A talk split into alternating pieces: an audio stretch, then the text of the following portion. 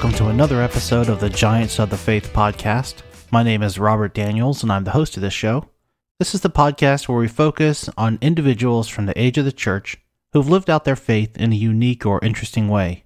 These are people who are giants in the history of Christendom, and each has earned a spot in my personal Christian Hall of Fame. This is episode 30, where we're continuing our look at the Reformers.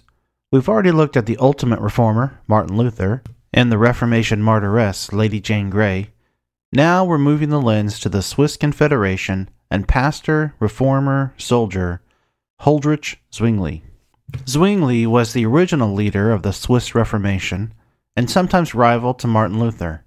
His Reformation arose almost simultaneous to Luther's, fitting as they were only born seven weeks apart, and in some ways his story parallels Luther's.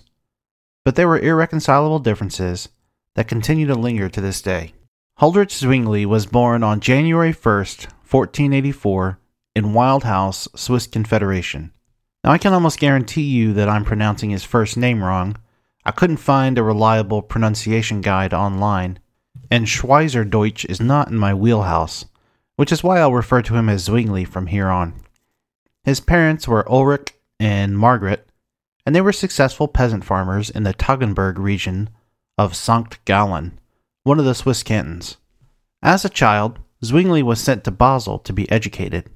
He learned Latin there, took an interest in music, and he was recruited by the Dominicans in Bern to join their order. But his father didn't approve, and so he went home and then enrolled in the University of Vienna in 1498. That didn't last long, and he was soon expelled from the school for reasons unknown. He re enrolled in 1500 and then transferred to Basel to finish his education, where he earned his bachelor's in 1502 and master's in 1506.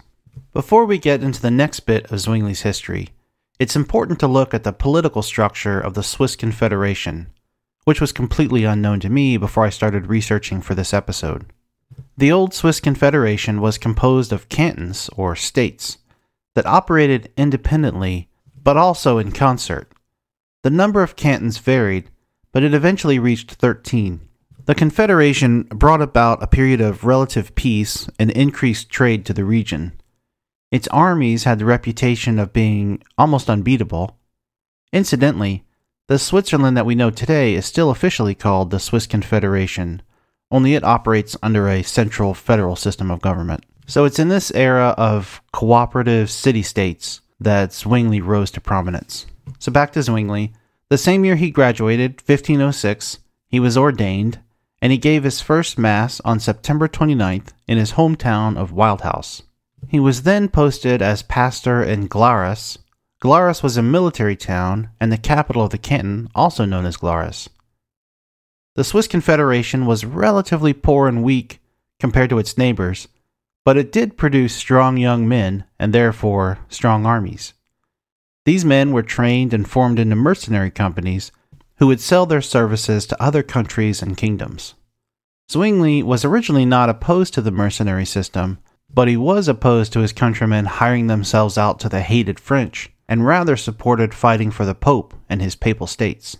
The Pope recognized Zwingli for his support, and Zwingli received an income for his efforts to sway Swiss opinion on the subject. Zwingli himself traveled with mercenary groups and served as chaplain through many battles. In 1515, the Swiss suffered a defeat at the Battle of Marignano at the hands of the French, which was a severe blow to Swiss pride and their reputation.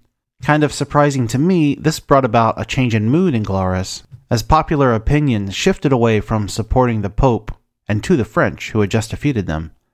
As a result, Zwingli was kind of left in a tricky spot, as he had been very public in his support for the Pope. It was then that Zwingli began to re examine his support for mercenary warfare altogether. He loved his country, and he hated the shedding of its blood for other kings' gold.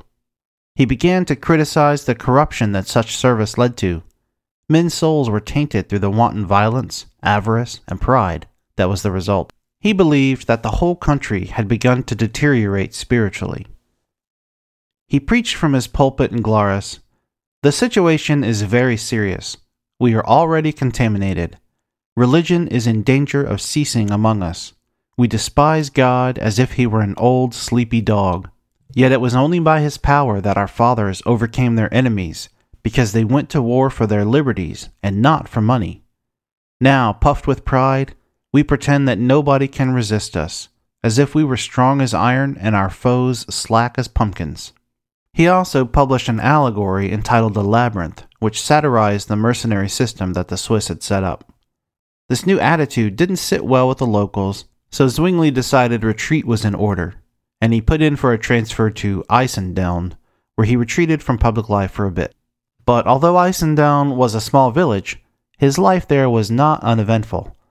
First, he met Erasmus, the Dutch scholar and priest, after having read some of his works previously. He struck up a letter writing friendship with the scholar, and he was influenced greatly by his works. Erasmus was a pacifist and a reformer, but he was interested in reforming the Catholic Church from within, not from without. Zwingli obtained a copy of Erasmus's Greek New Testament and copied out the Pauline epistles by hand. He carried them with him everywhere he went, and he memorized them. This very personal interaction with the Holy Scriptures was unusual in the 16th century, and Zwingli's nearness to them began to do a work on his soul. But let's not assume that Zwingli was an angel.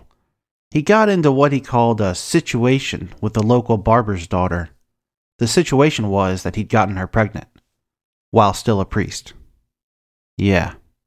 That did not stop Zwingli from being considered for a much more prestigious position in Zurich in 1518. When being interviewed for the new position, he came clean, sort of. Alas, I fell and became like the dog, he said, who, according to the Apostle Peter, turned back to his own vomit. But he rationalized that the girl was only the daughter of a barber, and no one important, and that she had seduced him. That was enough to satisfy Zurich, and on December 11th, 1518, he was ratified as the new priest for the city.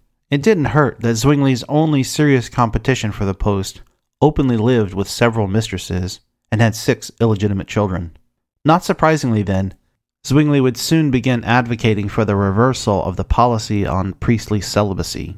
He later wrote, Out of 100, nay, out of 1,000, there is scarcely one chaste priest. Zwingli moved to Zurich, and on January 1st, 1519, he preached his first sermon there. And this sermon was like no other the Zurichers had ever heard. Typically, the priest would give a homily on whatever feast or important date was near. Instead of following tradition, Zwingli began preaching through the New Testament, first through Matthew, then Acts, Timothy, Galatians, Peter, Hebrew, John, and the other Pauline epistles. He then turned his attention to the Psalms and the Pentateuch, and the historical books of the Old Testament. This was radical. Most of his listeners had no familiarity with the Bible. Heck, most priests had very little themselves. He took his pastoral duties seriously. He wrote, Though I was young, ecclesiastical duties inspired in me more fear than joy, because I knew, and I remain convinced, that I would give account of the blood of the sheep which would perish as consequence for my carelessness.